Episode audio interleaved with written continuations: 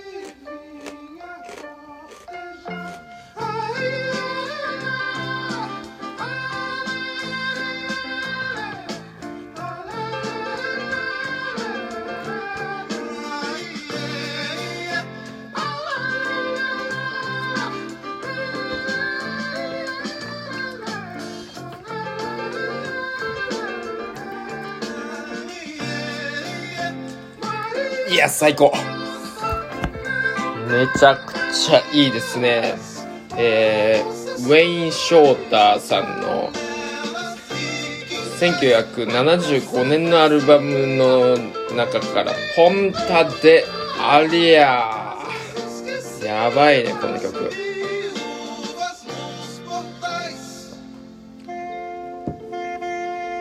なんかちょっと久しぶりに久しぶりにっていうか音楽に日々感動してるんですけど、これは来たねって見つけた時、これは来たねっていう曲でしたね。これはね、う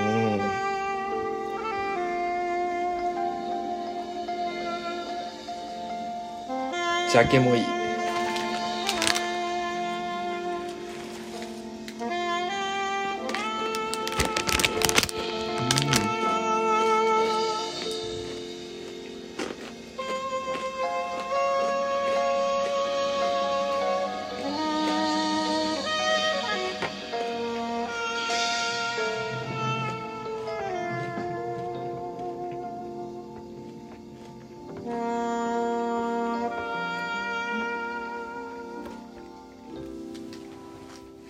最近柿の種ばっか食べてる。梅じそのやつ、うまい。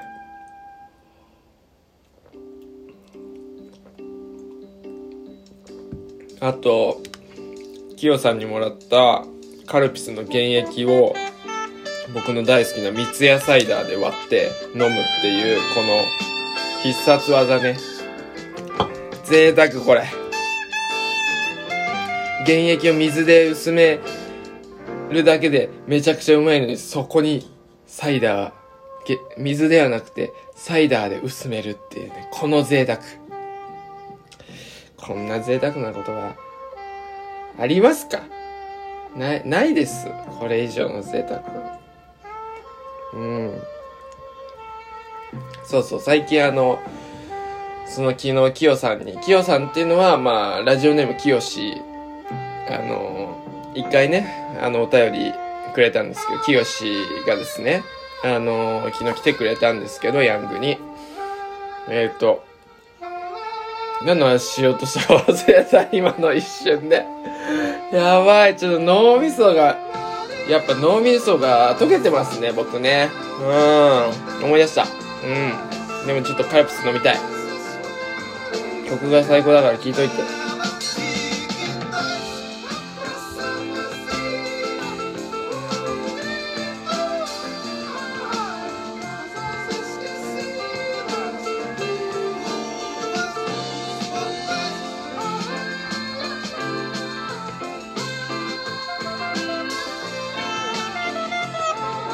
この曲はもうぜひね、初期のセロにカバーしていただきたい曲ですよね。いやー、日比谷で聴きたいよ。僕そうっすね、セロのライブ日比谷行きましたね、そういえばね。まあ、思い出しました。日比谷、またライブ見に行きたいっすね。ちょこちょこ行ってました。あらゆるバンド見に行きましたね。日比谷野外音楽堂ね。いやー、行きたいね、またね。あの駅から野音に行くまでのあの何ですか、ビル街、オフィス街を歩くのはきついよね。だいたいあったかい時期に行くからさ、日比谷にはさ暑いんだよね。あのコンクリートジャンゴコンクリートジャンゴ暑いんだよね。そうなんです。はい、ちょっとでは ビージー を変えてみましょう。あー、これね、ウーアさんのね、これはまた多分にせんねんぐらいの イーピー ですねのカップリングですね。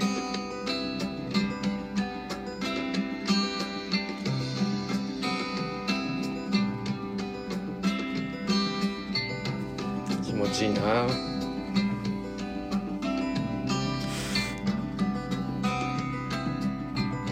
今日はね、ちょっとね、久しぶりにブラックてっちゃん出ちゃうかなっていうね。ブラックてっちゃん、あのー、出しちゃっていいっすか？ブラックてっちゃん、もう限界なんです。うん。あの、限界です。はい。なので、ちょっとブラックてっちゃん出ちゃうと思うんですけど、まあ皆さん、もうね、ラ、あの、ラジ鉄ね、もうあれっすよ、ななじゅっかいめぐらい行ってますから、ちょっと、ちょっとうるさい？声、声うるさい？声うるさい？ちょっとなんか今日気合入っちゃってる。気合入っちゃってるっていうか、なんだろう、まあ、もう起き、あの、ごめん。今日はね、にせんにじゅうねんはちがつのむいか、えー、朝のくじを回っております。ラーメンヤング店主の高梨哲弘です。よろしくお願いします。なんでしょうね。まあまあまあ、ラジ鉄にはめちゃくちゃ僕素直なんで、あの、元気な時は元気。元気じゃない時は元気じゃないと。だから多分今日元気なんですかね。声が出ちゃいますね。まあ今日もろくじぐらいに起きてですね、まあさんじかんダラダラしてました。今日何やってたかって白状しますと、えっとですね、昨日の夜にですね、YouTube をサクッと見たわけです。そしたらね、インスタ攻略法みたいなね、あの動画が出てきまして、でまあ僕そのマーケティングとかビジネス系とかやっぱ好きじゃないですか。まあ皆さんお気づきかなと思われるんですけど、割と僕ね、あの商売やってませんよみたいな顔しといてですね、割とそういうビジネス系とかマーケティングのそのやり方っていうのをね、あの学ぶのはすごい好きなんですよ。あの本とかね、昔からあの、もう、あれですよね、お店始める前もから、全然そのじゅうねんまえ、ちょうどじゅうねんまえぐらいかな、その、まあ、バンドをやっていて、バンドの音楽を、まあ、できるだけ多くの方に聴いてほしい。ちやほやされたい。売れたい。って気持ちは僕にもありましたから、あの、まあ、いいね、曲を作るっていうのは、まあ、努力しつつ、これをどうすれば、えー、より多くの人に聞いてもらえるのかっていうことをね、当時考えて、まあそのためには、そのマーケティング、ビジネス、えー、思考っていうのもね、あのバンドをね、あのー、牽引していく、あのー、リーダーとしてね、これ必要なんじゃないかと思ってね、まあ、そういう部分も勉強しようと、当時から、まあ、ビジネス本とか読んでたんですよ。で、結構好きなんですよ。そういうロジカル系の話がね。まあ、結局、まあ、僕が今行き着いてるところとしては、結局僕そういうのは向いてないんですよ。実際に向いてなくて、あのー、言ったら逆効果になることで結構多いんですね、僕。あのー、そういう学ぶのは好きなんだけど、実際にやるってなると、例えば、うーん、例えばがわかんない。えっと、僕の行動って、マジで、その、思いつきだから、全部が。感情で動いてるから。ね、前感情との距離感をどうするかみたいな話もしてましたけど、なんつうかな、僕ね、本当にね、思いつき直感でしか、動けないんだよね、結局は。やりたいことは、もうやりたくないんだよね。あの、これがいくら売れるって分かってたとしても、それに、手出すのがなんかつまんなければ全然やりたくない、できないっていう、結局できないから、その割とそういうビジネス的なことってさ、コツコツやって、その長い目で見て、え結果が出てくる、成果が出てくるものなわけですよ、大体。でもその積み重ねが僕ね、結局できないんだよね、つまんないと、面白くないと。だからなんかいくらそういうものを学んでも、それをね、えー、なんだろう、エッセンス、その一部分を、えー、取り入れるっていうことはできるんだけど、あのー、全部その通りにするってことができないから、あんまり、あのー、ビジネス本とかマーケティング本とか読んでも意味ないんだけど、あのー、その手法を知るっていうのが僕の中ではすごいエンタメなのよ。すごい面白いの。あ、そ、なんか心理学にもつながってるからさ、あ、こうすると人ってこうやって動いて、こういう気持ちになってとか、そういうなんかね、あの、そういうのロジックを知るっていうのは、なんだろうね、そこは男のが入ってるんでしょうね。なんか面白いんですよね、そういうの知るの。だからそのマーケティングの話とかがポーンってこうね、おすすめ動画とかで出てくると、やっぱ見ちゃうんだよね。まあ日によるけど、結構見ちゃって、そうそうそうそう。で、昨日、インスタの攻略法みたいなね、のが載ってたから、インスタどうすればフォロワーを増やせるのかとか、どうしたらエンゲージメントを高められるのかみたいなで、あははははと思って、インスタってそういうなんかちょっとこう、なんていうんですかね、ビジネスっぽいものとビジネスっぽくないから好きっていうか、あのこう壁を作らずに見てられるっていう部分ってすごくあるじゃないですか。だからえー、っと直感的でなんか好きだからやれてるなっていうのは自分思ってるんですけど、あ、なるほど、インスタをビジネス的に使うあれねと思って、僕ももうさ、まあ、昨日も言ったけどさ、暇なんですよ、暇。あの、その、これネガティブな意味で言ってるわけじゃなくて、時間があるんですよ。だからそうすると結構勉強もできるわけですね。だからそこで、まあちょっとインスタに対しても勉強してみようかと。まあ自分もインスタのこと好きだし。で、そんで、今日あの、昨日ね、その動画を見てて、まあその、さっき言ったようにフォロワーを増やす方法、エンゲージメントを高める方法みたいなのね。えー、見たんですよ。で、その方法がね、僕なりにね、えー、まとめると、で、今日の朝もそれを見てたわけですね。で、それに詳しい、また他の人のノートを、を見たりとか、やってたんですけど、うーん、まあ、書いてあることは、すごく、あのー、よくわかる。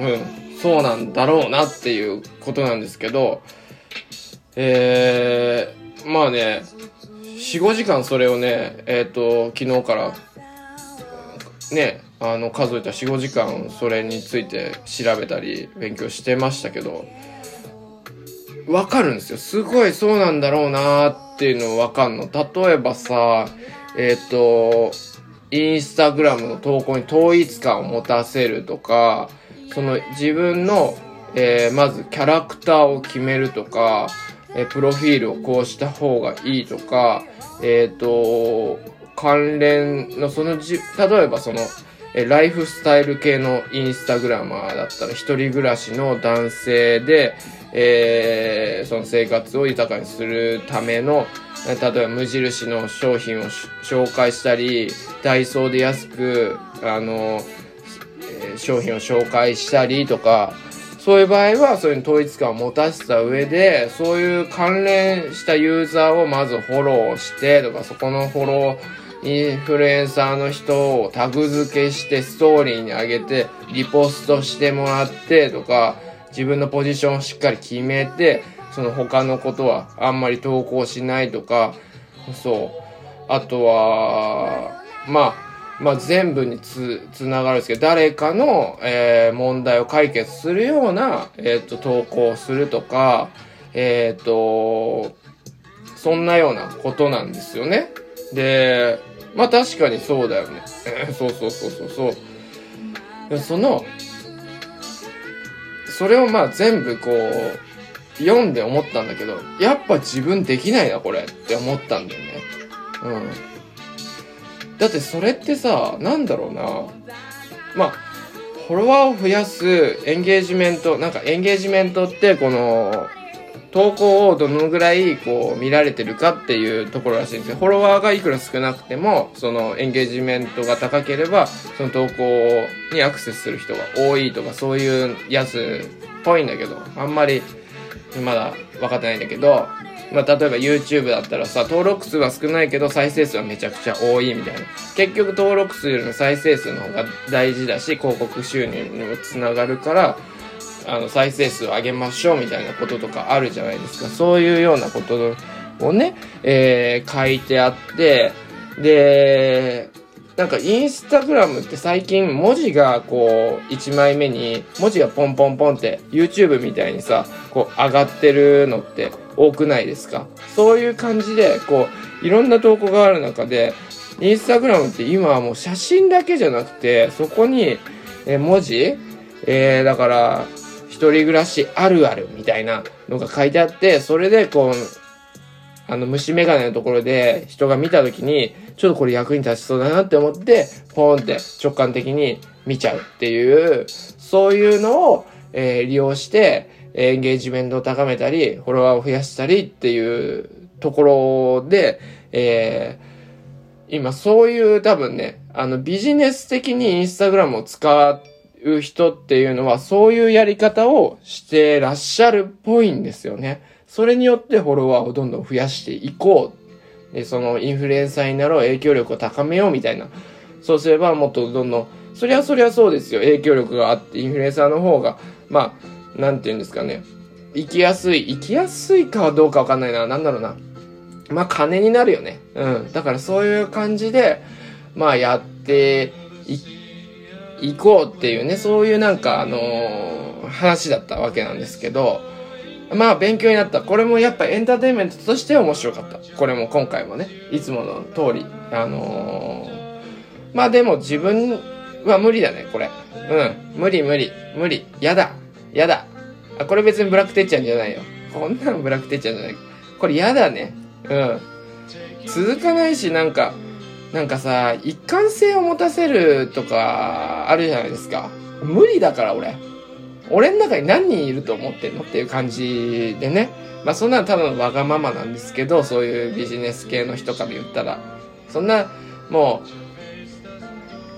う、そんな仕事だからって言われたら、まあそれ、もうそれで終わりなんですけど、仕事だからそれ用の自分を作って、それの、それ用の自分だけを発信していく。アカウントっていう風に考えて、やればいいじゃんってことなんですけど、なんですかね、この、なんですかね、その無理なんだよね、その感じが、俺。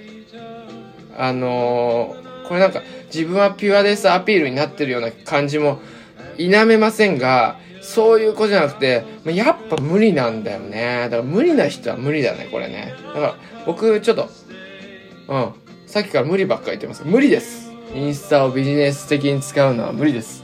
あのー、活かせる部分あると思いましたけど、うん。この、よん、ごじかん勉強して分かりました。うん。それやっても面白くないな、多分。それでなんか、なんかそこにはなんか、自分がいない感じがするもんね。うん。それでお金が入ってきたとして、うん、なんか贅沢な話なんでしょうかね、この感覚っていうのは。今自分がお金に困ってないからの話なんですかね、これって。これ以上別になんか、めちゃめちゃ資産を増やして、ねえ、この前、本当にだからあの、あの、融資全部返したじゃないですか。本当に貯金なくてびっくりしたもんね、昨日もね。うん。ガーンって、うん、えー、こんなんないの？なかなかね、金額言うとね、ちょっと彼女を不安にさせるのもあれなんでね。いやまあ大丈夫なんですよ。だまあでも、ね、貯金なかったけど、うん、なんか、あれだね。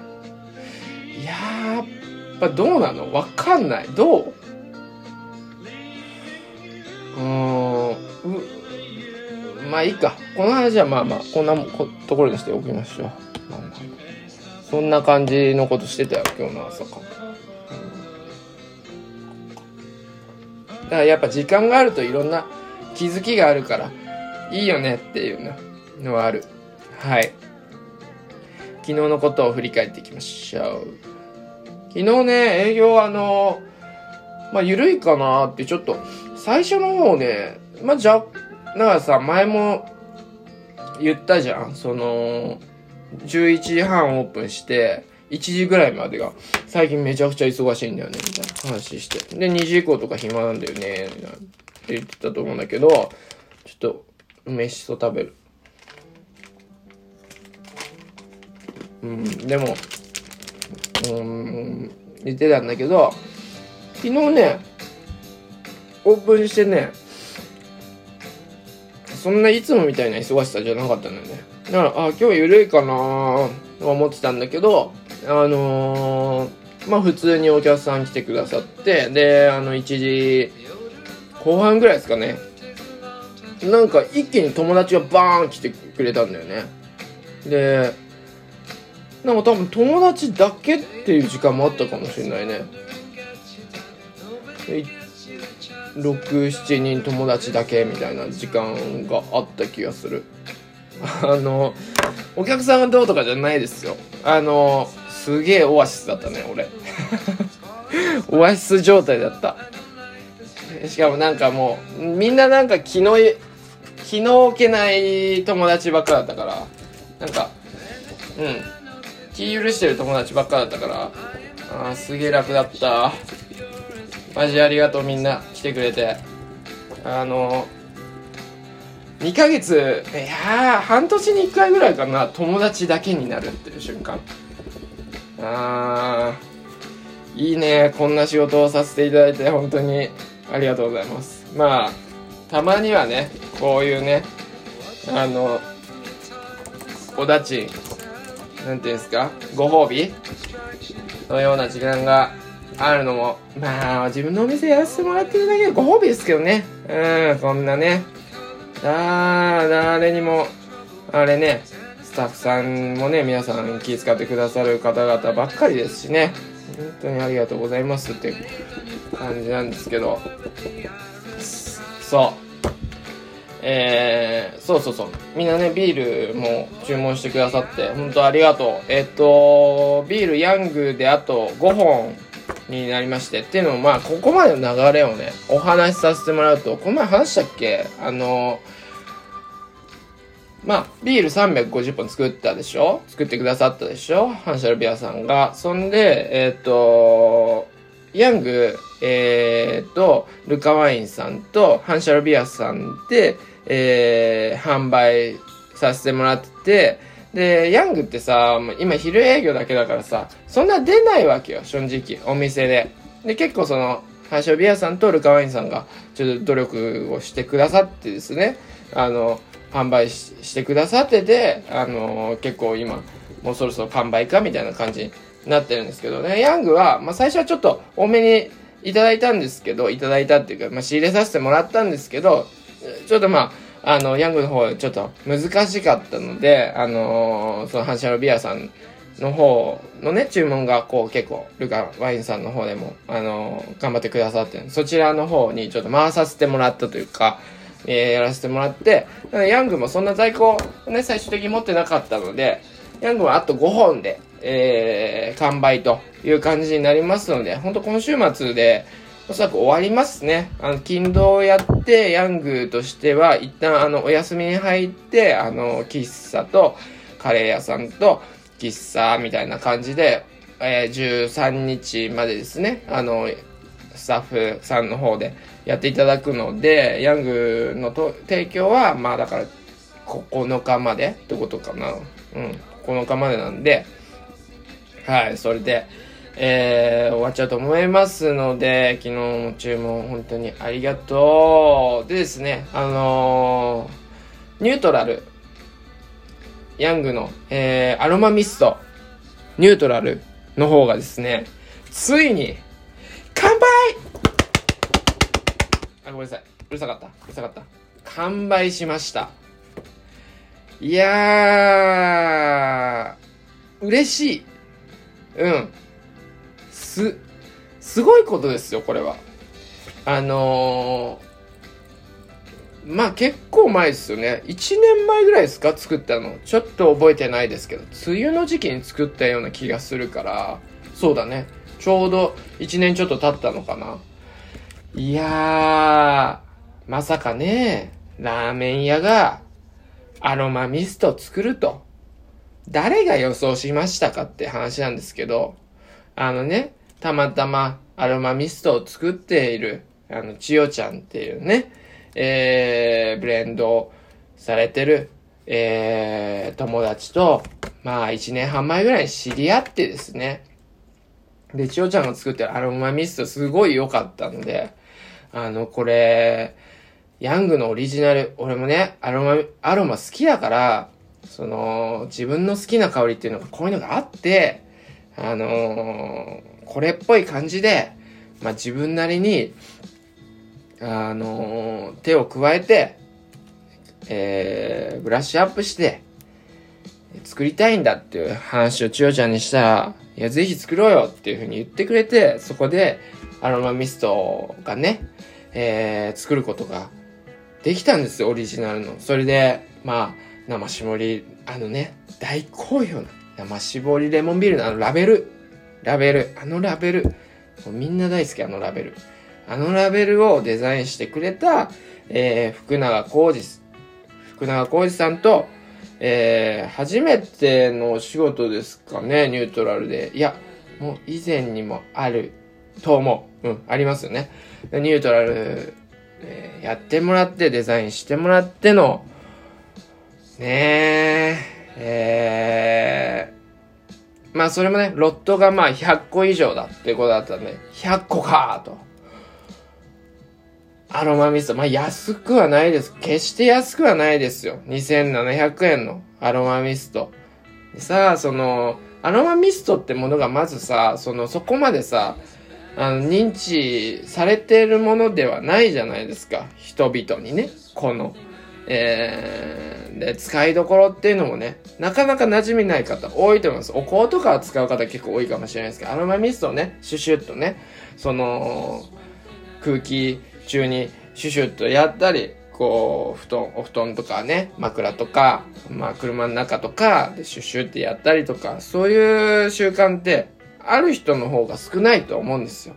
そこを、えー、まあこれは本当にいいいいし、自分の好きな香りで作りたいしってことで作らせてもらって、えー、もうね、もちろん物はすごくいいんですけど、そう、その馴染みがないっていう部分で、これまあもうしょうがない、その売れ残ったってしょうがないよと、しょうがないけど、でも作りたいんだから作ろうと思って作らせてもらったんですよ。でひゃっこ、うん、ひゃっこ売り切れるか分かんないけど、まあいい。やるぞと、作りたいから作るんだと思って、えー、作ったわけです。それが、まあ、そりゃ売れた方がいいですから、うん。あの、一年経って、完売してくれたと。地道に、地道にって言ったらあれですけど、コツコツと、えー、まあネットショップと、えー、店舗に、置かせてもらっているのみですけど、あ、だからララポートにはちょっと在庫はもしかしたらあるかもしれないですけど、もうちょっと。うん、でも、ぜひ欲しいという方はララポートの沼津コートさんにね、足を運んでいただけたらいいかなとは思うんですけど、そう、あの店舗分とネット販売分っていうのはね、終了したんですよ。完売したんですよ、昨日。最後が、えー、スリーピーのジェニーでした。ジェニーありがとう。うーん。いやー、だからね、あのー、だからな、だからねって何？だから何？いやー、これからも作りたいもん作ってこう。うん、思った。うん。あのね、作りたくて靴下作ったじゃないですか、僕。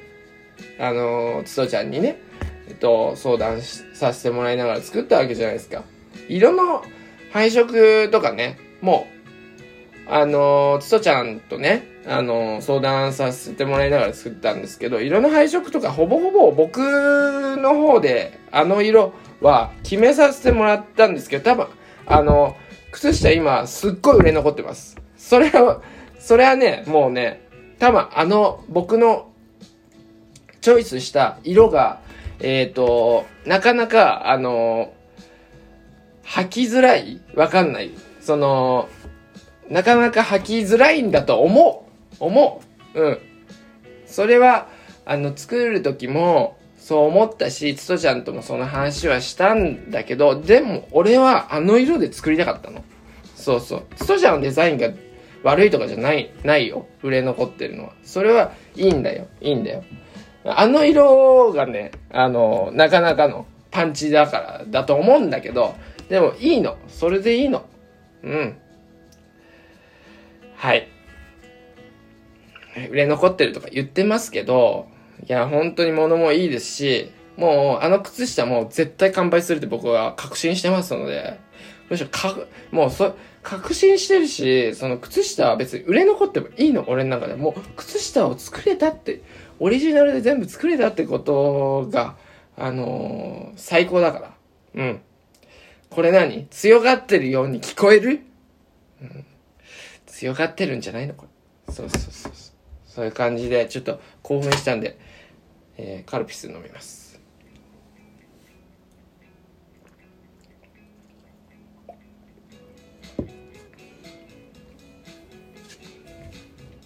そんな感じ。本当にね、ニュートラルがね、売り切れたのが、嬉しい。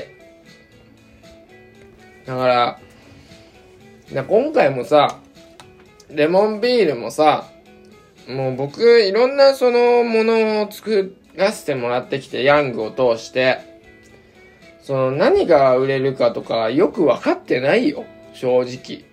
うん。だからさっきのマーケティングの話もつながるんだけど、なんかさ、その、売れるためになんかこれやって、こうし、これこれこうして、こういうことを考えて、こういう風に進めれば売れますっていう、そのビジネス本とかマーケティング本に書いてあるわけじゃないですか。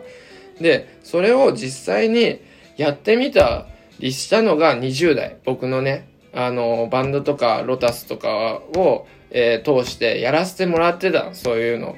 でも、それで、なんか、は、うん、それってすっごい、あの、虚しい部分があった、やっぱり。それで実際に売れても虚、虚しい部分もあったし、あの、一番嫌なのが、それやってみて、売れなかった時が、本当に虚しいから。虚しいっていうか、なんか、情けないよね。なんか、ちょっとこう、うーん、まあ、自分に嘘ついたりもするわけじゃないですか。やっぱ、その手法を、えっと、やるっていうのは、そういう部分もある。やりたく、ないことをやったりもする。そのやりたいことをやるためにやる、やりたくないことならいいんですよ。うん。でも最初からやりたくないっていうことね。それは違うじゃないですか。だからあのー、結局そのビジネスマーケティング手法でやって。もう ひゃくパーセント 成功するとは限らない、そのやり方が。なら、別になんか、やんない。うん。だって好きなことやって、売れなくても、全然いいんだもん。全然いい。あの、作りたい靴下作って、それが売れなくても全然いいんだもん、俺。って思ってる。本当に心から思ってる。ニュートラル作りたかったから、作って、作れたことが嬉しいわけだから、それが、まあもっと売れたらもっと嬉しいし、ありがたいけど、売れ残ったとしても、何にも恥じゃないなって思ってるわけよ。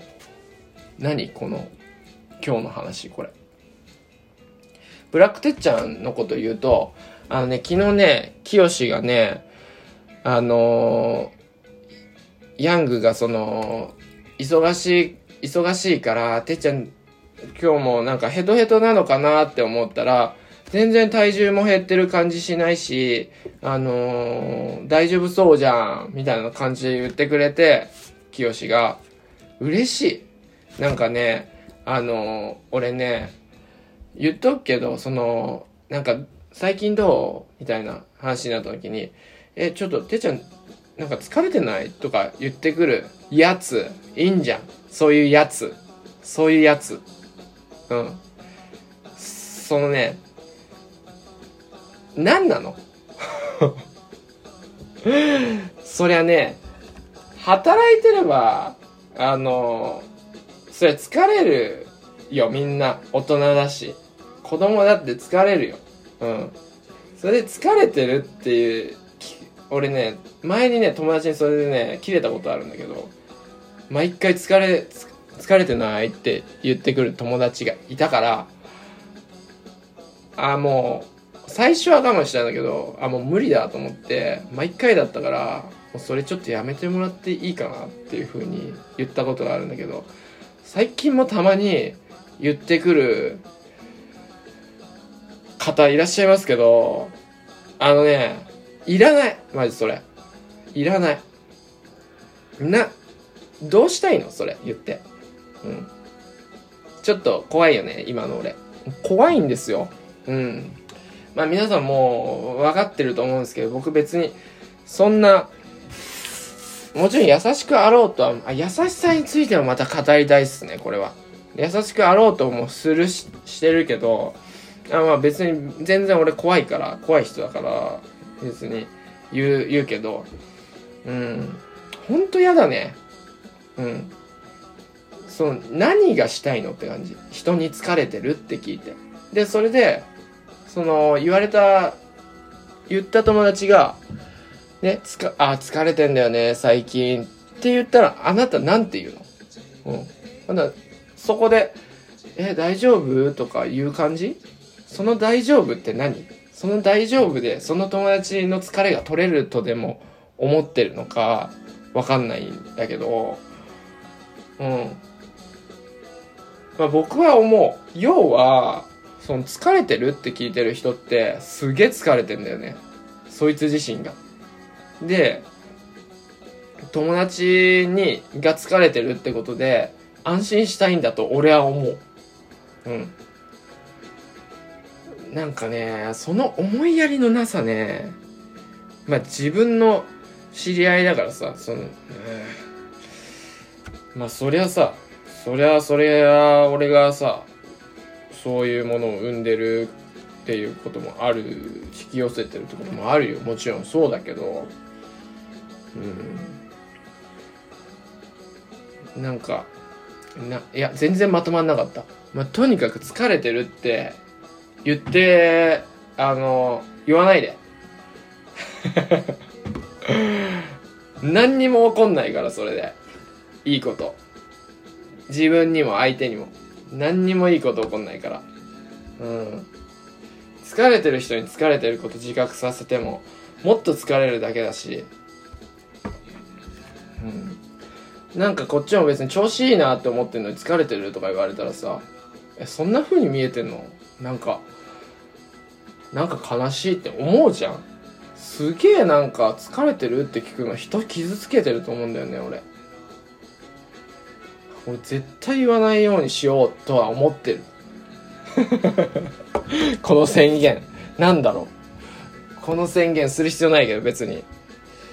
うーん。いや、最近言われたからさ、なんかね、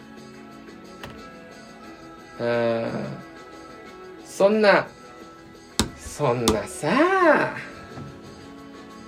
これ今ダークてっちゃんです、ダークてっちゃん。もう嫌なんだよね。そういう風に言ってくる人。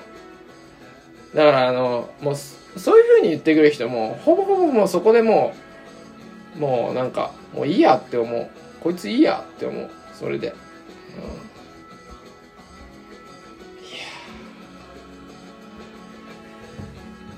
ん、すいませんね。久しぶりの愚痴、愚痴会になっちゃいました。そう、だから、清には救われた昨日。うん。去年の夏のてっちゃん大変そうだったもんね、つって。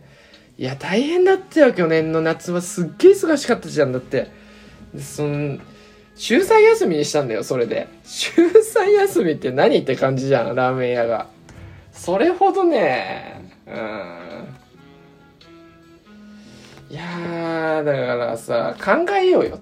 その疲れてるじゃなくて な, なんて言うんだろうね、わかんない、別にそれ言わなくていいし、まあ、強いて言うなら頑張ってるねとかでいいよねやってる感出てるねみたいな、やっちゃってんねみたいなでいいじゃん。うん、いやー、そんな感じ。ごめんね、なんか後味悪いラジオで。ちょ、今日はサウナに、えー、境のふたりとサウナに行ってきますので、こんな感じで、そろそろ本会が来ると思いますので、また、えー、お会いしましょう。お会いしましょう。はい。では、えー、あ、今度ね、えー、またインスタライブをやろうかっていう話をね、きよしとの話の中で出たので、えー、またお知らせします。はい。ではでは、また皆さん、えー、バイナラー。